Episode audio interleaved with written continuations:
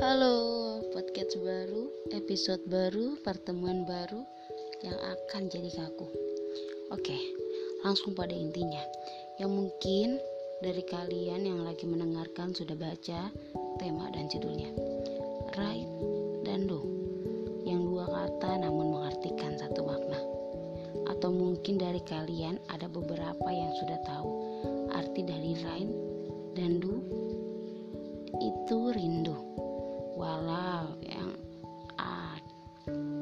arti sesungguhnya yaitu hujan.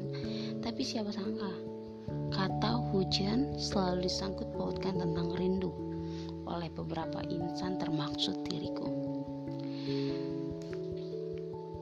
Tentang hujan dan rindu yang menyimpan beribu makna.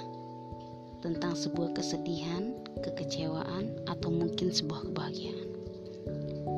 Jadi teringat waktu itu aku reda air hujan yang tak kusangka ada manusia bersifat cuek yang juga menunggu hujan reda. Oke oke cukup. Sampai di sini tentang hujan, tentang rindunya, tapi tentang manusia cuek akan di episode berikutnya cukup segitu aja kali ya dan selamat menikmati dan mendengarkan. See you.